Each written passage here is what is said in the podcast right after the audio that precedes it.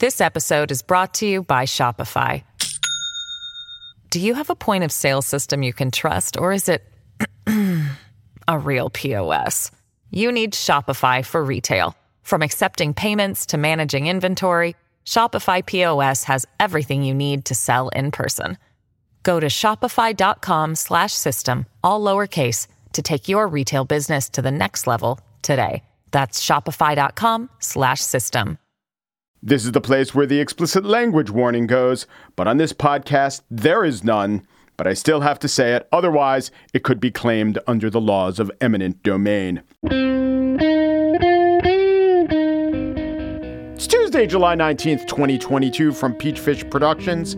It's the gist. I'm Mike Pesca.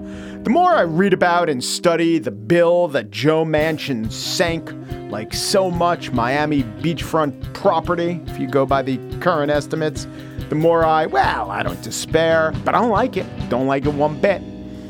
It's not just the climate impact of his intransigence, it's the tax code, the international tax code apparently has been put in disarray because Joe Manchin made some promises and then backed out. Don't like it one bit. However, I gotta say, Joe Manchin's not dumb. He might be a lot of things like venal, maybe, and two faced and aquatically domiciled, but he's not a stupid man. He wasn't acting against his own self interest. There was a large portion, one of the uh, big tax breaks in the bill that would help the environment was for EVs, electronic vehicles. And as much as you can't spell West Virginia without E and V, check it, look at it closely. Yeah, they're both in there.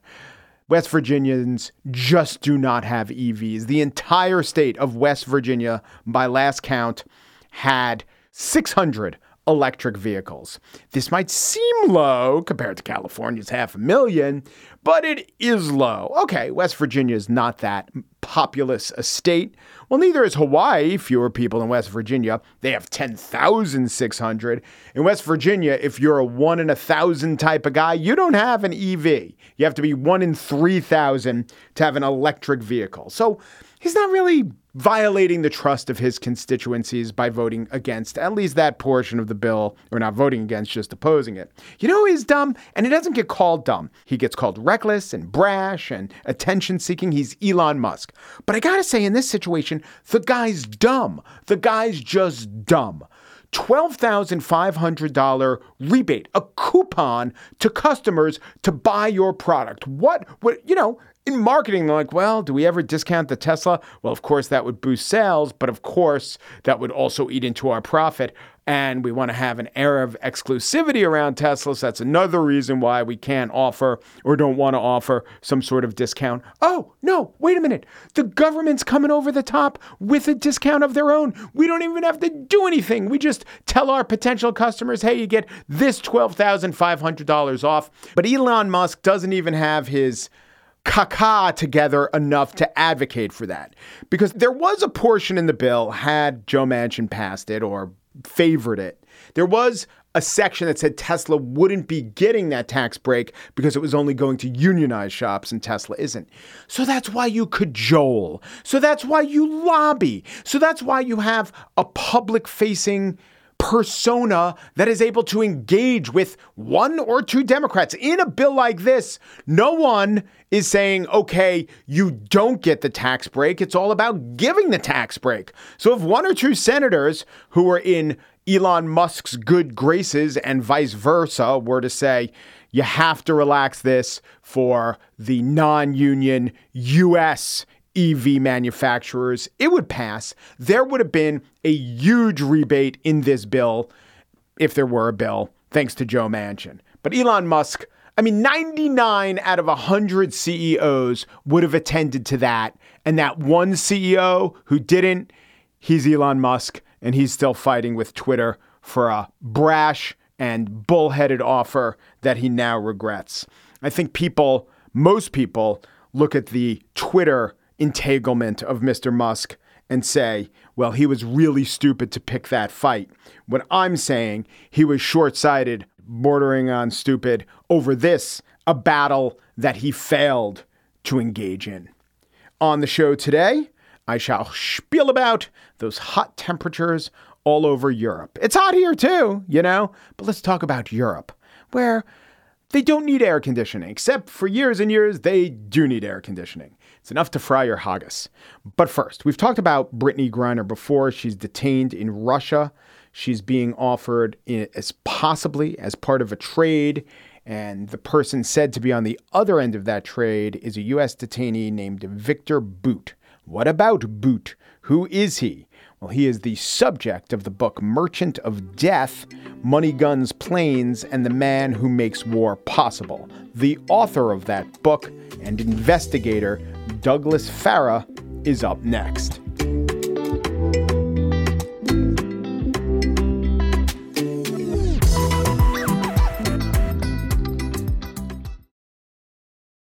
This episode is brought to you by Shopify. Do you have a point of sale system you can trust, or is it a real POS? You need Shopify for retail. From accepting payments to managing inventory, Shopify POS has everything you need to sell in person. Go to shopify.com/system all lowercase to take your retail business to the next level today. That's shopify.com/system. For 11 years, Victor Bout has been sitting in a U.S. prison known as the Merchant of Death or the Lord of War. His 2008 arrest was a major coup for U.S. law enforcement, who was tracking this arms dealer and terrorist supporter, or at least supplier, for years and years. Douglas Farah longtime Washington Post reporter who is now president of IBI Consultants LLC, wrote about Bout and the international chase for him in Merchant of Death, Money, Guns, Planes, and the Man Who Makes War Possible. And the reason Victor Bout is in the news is he's being offered as a possible bargaining chip or trading partner for detained American Brittney Griner. Doug, welcome to the gist. Thank you very much. When did you first hear about and then start investigating Victor Bout? I first heard about Victor Bout when I was covering the wars in Liberia as the Washington Post West Africa bureau chief, and there were all of these reports of these of the these Russian airplanes landing with weapons, and, and it was, this was a particularly brutal war. If you'll recall, there were child soldiers. There was the massive use of amputations of arms, legs of civilians populations by both Charles Taylor's troops and the insurgency he was supporting next door in Sierra Leone, all revolving around diamonds. And that was pretty alarming. And then we began talking to some UN investigators who had been hearing the same thing and had the facility to go out to some of the airfields where these planes had been landing and realized it was the same aircraft landing again and again. And from there, we started looking and we kept hearing the person's name was Victor. We, you know, Victor was this, Victor was that. We didn't know who Victor was uh, initially, of course. And then eventually we began to put the pieces together and then began seeing. Uh, him appearing and reporting. I think the first public mention of him was uh, in the floor of the British Parliament when one of the parliamentarians stood up and called him the Merchant of Death because the Brits had been tracking him, and that's where he got his name from, his moniker from. Did you at first, when you heard about Victor, think he was a real person or an amalgam like a Keyser Söze type? I wasn't sure because there were a lot of strange people floating around West Africa in the diamond weapons world. Like we were, you know, we there was one aircraft unrelated to Victor Bout that had belonged to the Seattle Supersonics that was delivering air. And when we tracked the airplane, we're like, "Wow, okay, where did how did that happen?" Right? Um, so there were all of these sort of fantastical things happening in a very murky and bizarre world. Uh, so we weren't sure. I wasn't sure initially, but uh, then we, you know, it became clear that there was one guiding force on a lot of these weapons coming in. When you began pulling the string on Bout, what did you find beyond Liberia? Well, what we found initially was that he was the provider to some of the most vicious, I would say, warlords, gangs that were taking over central West Africa at the time. So you recall the Cold War ended, and the sort of the mantra was we have this new era of peace. And, and it turned out not to be that way. It turned out that people who could take over a diamond mine uh, t- make enough money doing that to buy more weapons, could take over more diamond mines, and the br- brutality surrounding that, and the phenomenon of child soldiers, where you you know abduct an eight year old, burn his village, make him kill his own parents often, and then that psychologically traumatized person is then sent in, out to war on your behalf is a tremendously brutalizing force. I mean, it's just, just you know, in dealing with these kids, the the impact of what we were seeing Sierra Leone, Liberia, Democratic Republic of Congo, also happening in Angola. I didn't cover the Angola part of it, but we are like, holy cow! Like you have to be some sort of madman, one like Charles Taylor, to generate all this intuitive just dump weapons into these facilities where traditionally the killing had been done by hunting rifles and machetes. So if you start introducing massive amounts of ak-47s uh, rocket propelled grenades light anti-tank weapons into these wars the, the human cost goes up you know many many fold we all know that the crime was putting weapons in the arms of people who would kill children, but it seems like you could argue maybe he was okay falsifying a manifest or breaking some sort of, uh, maybe breaking some sort of bureaucratic code. That is a little less than merchant of death to me. Yes, I think what struck where the name Merchant of Death came from, it became clear that it was the single network supplying multiple wars, and not only multiple wars, both sides of multiple wars. I mean, the most fascinating case was in the Democratic Republic of Congo, which was Zaire at the time when the longtime dictator Mobutu was getting all his weapons from Victor Bout while Bout was supplying the army that was about to overthrow him. And as the army that was overthrowing him swept into power, he flew out on a plane that belonged to Victor Bout. it was like, wow, you know. And when we asked people like, why didn't you kill Victor Bout if he was supplying your enemy? And one guy said, and it was perfect, you don't kill the mailman he was the person who could who could deliver and he could the fact he was delivering to everybody but he was also delivering to us you know you don't shoot the mailman how does uh, victor bout get involved in south american wars or the farc or colombia well there was eventually because of his activity in belgium he had set up a, a hub of operation out of belgium the belgians eventually got an interpol red notice against him uh, issued against him for his arrest so he went back to moscow uh, where he was under the protection. He had been a creature. He was a former Soviet intelligence officer. When the Soviet Union falls, he sort of goes on his own, builds this big empire. And at this time, in the early 2000s, uh, Putin was beginning to reconsolidate the intelligence structures in Russia back into something more consolidated, more coherent than it had been. So they're pulling Victor Bout in anyway. They, they're cutting his leash a little bit to do his own operations, not to do state operations.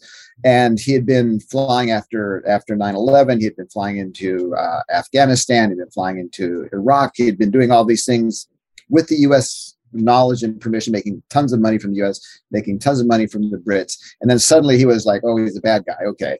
So he goes back to Moscow for protection. And I think basically he just gets bored.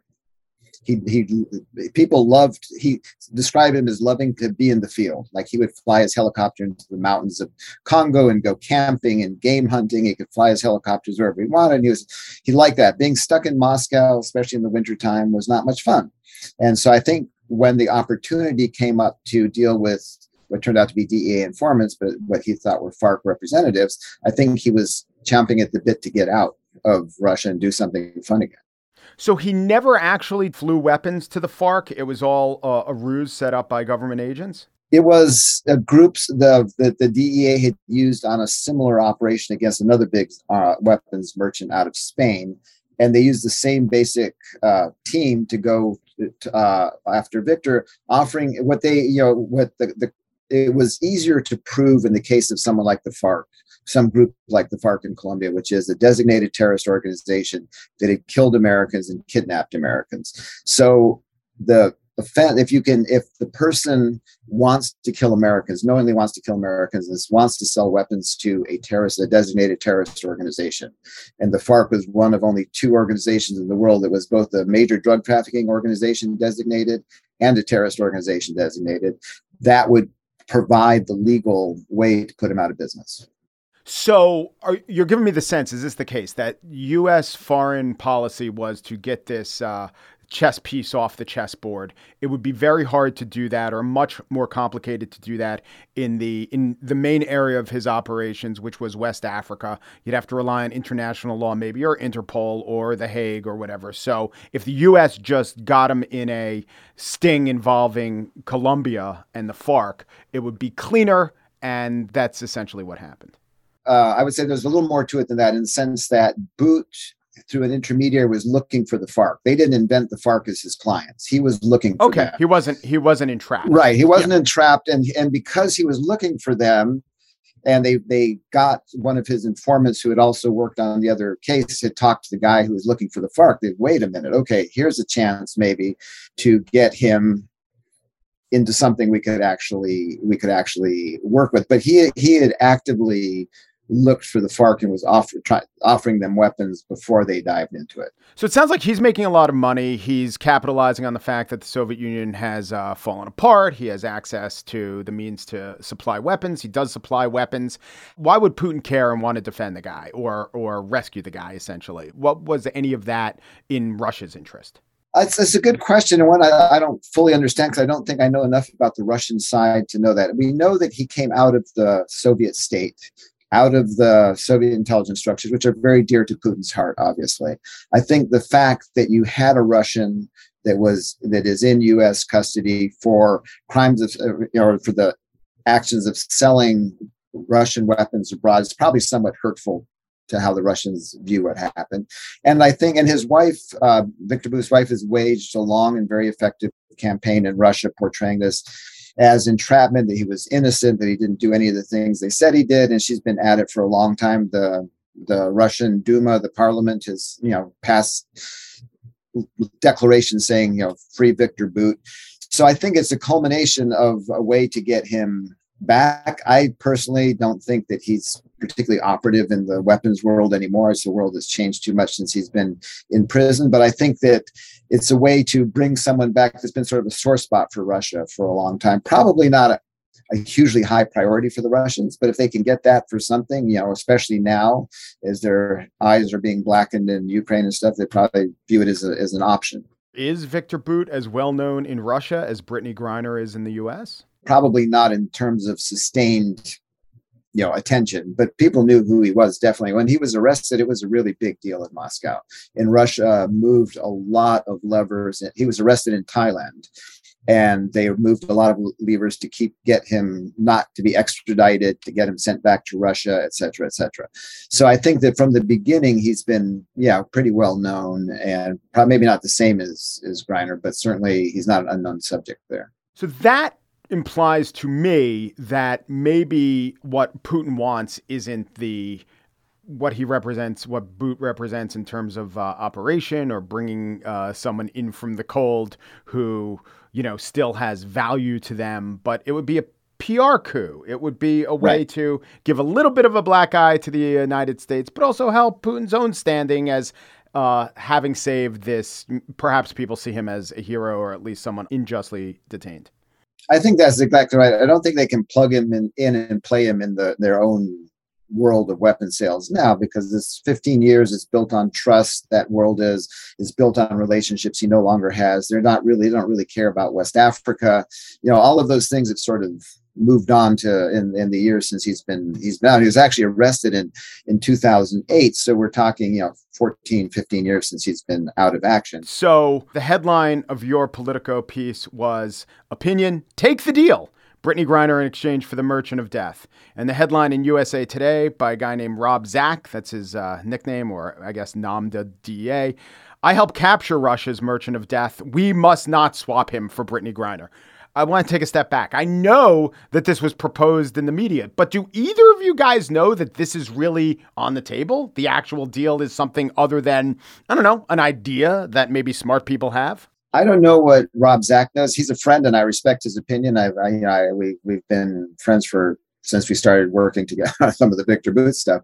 Um, the only thing I know for sure is that the Russian officials have confirmed it. The Russians are talking about it. How seriously it's been undertaken uh, on the U.S. side, I, I don't know. There's a lot of reporting in Politico and other sort of reputable organizations that this is on the table. Probably more of a two for one with uh, some of the other U.S. prisoners being held in in Russia for Bout, not just a one to one deal. Um, but uh, but how serious that is, I don't know. What I want to know is just I want to put what Rob Zack's central argument is is that it would uh, incentivize not so much that one is more he's so morally reprehensible we can't give him away but the incentivization would be things like further detaining Americans so that Putin can you know get his uh, get his people free or at least expand his own PR agenda.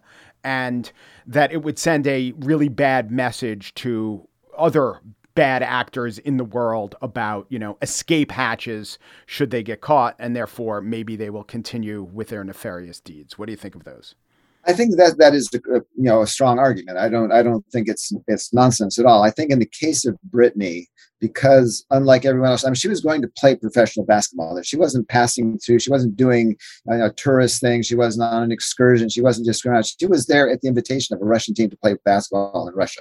So I think that puts her in a different category than some of the other people who, while unjustly taken, were may you know they weren't there with explicit reasons at the invitation of a Russian organization. And I think that's what makes Britain a bit a bit different. So I don't think, I, and I think as I, as I argued in my piece, at this point, Bout has no utility in the field of the brutality he he was involved in. I think that some of the pieces that have been written have sort of glossed over the his past, and I think I tried hard not to do that in, in my piece explaining. Exactly. Well, I think that's I think that's what gave it a lot of ballast. That if Doug Farah is saying who's chronicled him more than anyone and has detailed his misdeeds more than anyone, if even he says that this is an acceptable trade, we should listen. You have standing. Well, thank you. Yes. Well, I, I you know, that the point. I think that it's someone like like Brittney is at I think probably at, at risk. Her professional career is going to you know be endangered going forward. It seemed to me there was conditions that made her situation different from from everyone else's, and that giving up Bout despite giving Putin a victory of some sort, it's not going to matter much in the U.S. The U.S. isn't aware of Victor Bout, and they're not going to say in people's hair, "Oh my God, we let him go." I think the Russians will trump it up and may say, "You know, we won something." Okay, you know, in their world, they're going to do that with anything they get. Um, so it seems to me, in a hum- in purely humanitarian terms, that it's, something one should do. Um, but I think that people like Rob Zachariasiewicz who put their people on the line to get their arrest and all done. I I I, I I understand that argument completely. I just think that the other outweighs it a bit. What should we look for in terms of developments, next shoes to drop, indications that this trade, in fact, might take place? I think that you know at some point the U.S. is going to have to address it. As far as I know, I haven't seen any U.S. officials saying yes or no, or maybe we're interested. I've only seen the Russian side saying that. Um, I think a lot will depend on how the DEA and NSC weighs in with the Biden administration on this. If there's a what their take is on what the cost benefit analysis would be. Um, and obviously, Brittney has a lot of people putting pressure on the other side. Uh, so I think uh, you know I think the real thing will be one public comment and two if people are watching the Marion, uh, Indiana facility where Bout is if there's something a lot of activity there, uh, right, then right. He, he, might be he might be getting ready to to head out. You know his lawyer is not his, his lawyer is very adamant that they want it to happen, but it's in reading what he's said carefully myself, I don't see any indication that he's indicating that there are serious movement in that direction might an indication come uh, from an off the record source that could alert those of us paying attention okay this is real and movement in this case? I would guess so and i think that probably was i've seen in other cases in the past is usually you find out from the from the prison warden that their prisoners are now being prepared for for transportation out. But i think because this case is so relatively high profile. I would imagine that there will be leaks in DC about it and see what's uh, see see at least as, as it becomes possible. And people can either leak it to sabotage it or leak it to try to make it happen more, you know, increase the chances of it happening. So I I, I don't know what side the leak will come from, but it should be interesting. Douglas Farah is president of IBI Consultants. They are a limited liability corporation, in case you were wondering. He's a long term veteran of the Washington Post, where he reported on many stories, including one that became Merchant of Death, Money, Guns, Planes, and the man who makes war possible. Doug, thanks so much. Mike, thank you. It was a pleasure. Appreciate it.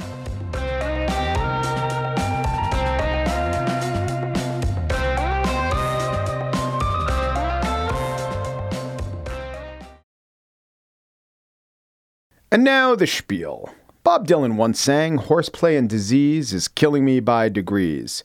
But these days, it's the degrees that are the disease, and how we experience them and how we conceive of them are important. The headlines in the US are that the UK is experiencing 104 degree temperatures. Okay, that's hot, and the UK usually isn't. It does share a latitude with Canada.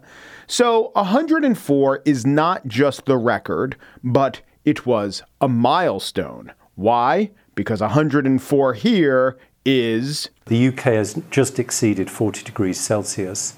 While around here, you wouldn't hear non Celsius conversant Americans saying, I can't believe it's above 104 not 104. Plenty of English people were marveling and suffering at their record breaking number, saying, I can't believe it's 40. Temperatures in the high 30s, maybe low 40s across some eastern parts of England. We'd like to see temperatures going to 40, 41, or possibly even 42 degrees. And you'll notice, of course, that my thermometer is already seeing over 40 degrees. England, a country better known for its rainy and rather miserable weather, certainly not for 40 degree plus temperatures.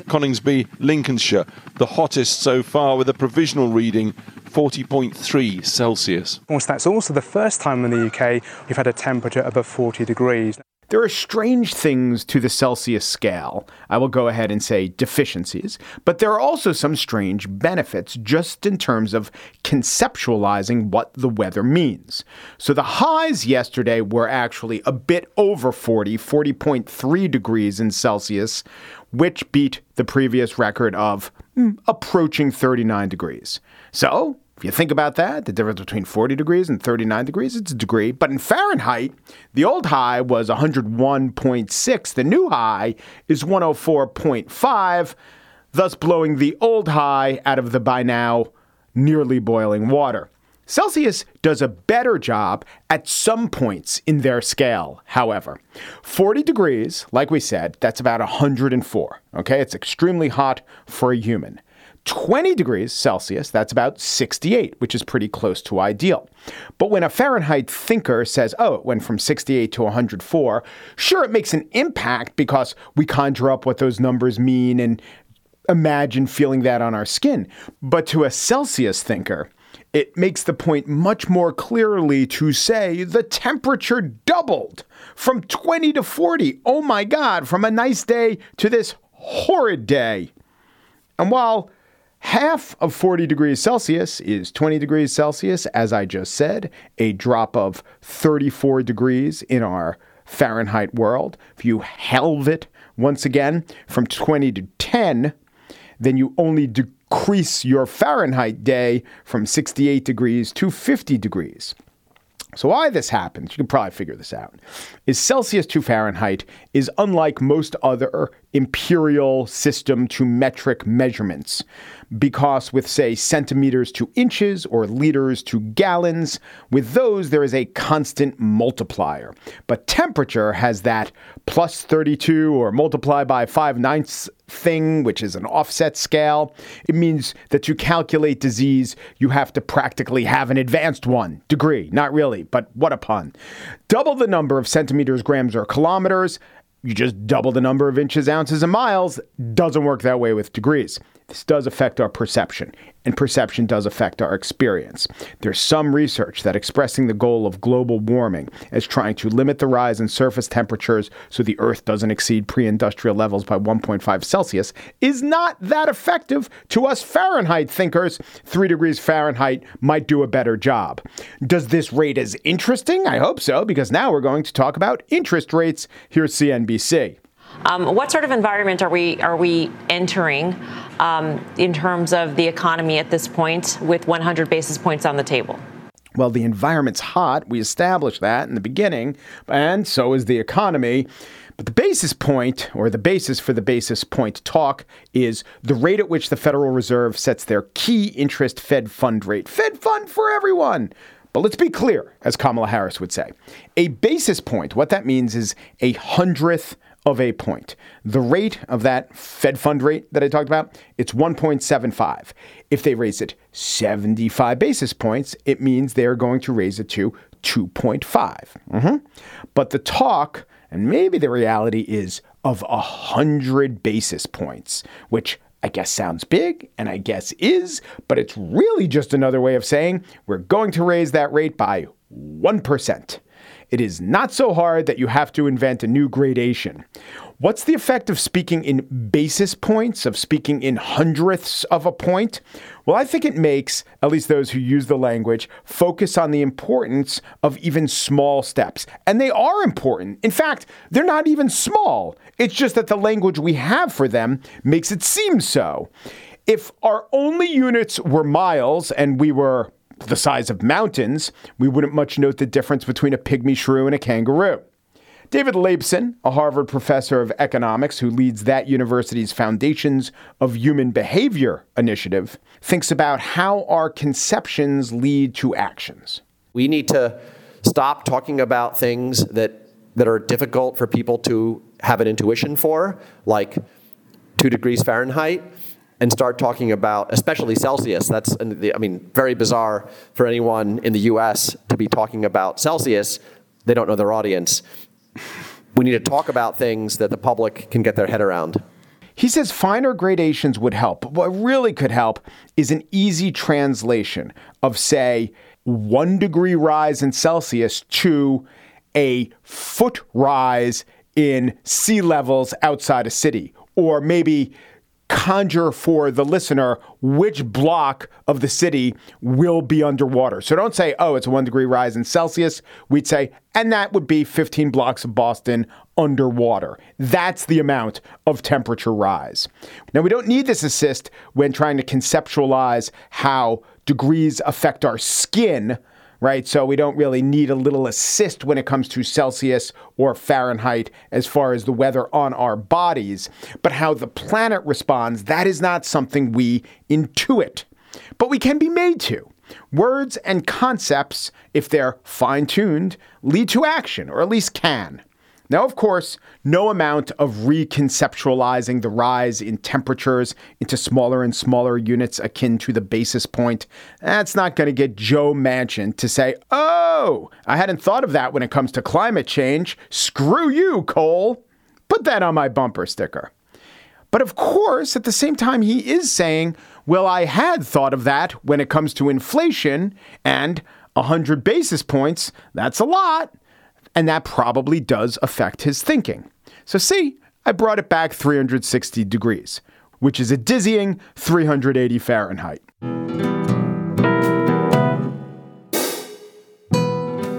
And that's it for today's show. Corey Wara, assistant producer, found 15 more basis points, clips of sound that we didn't use. Sorry for the extra work, Corey, but now we have them in house. All your basis points are belong to us. While backpacking through Europe, senior producer Joel Patterson picked up the Ray Bradbury classic Celsius 232. Michelle Pesca, CEO of Peachfish Productions, has been known to give evasive children the third degree, adding, You're lucky this would be the 16th degree in most of the world. The Gist is presented in collaboration with Libsyn's AdvertiseCast. For advertising inquiries, go to advertisecast.com slash the gist. Umperu, Gperu, Duperu. And one final thought in Europe, does Kevin Bacon have minus 14 degrees of separation? Do Peru. And thanks for listening.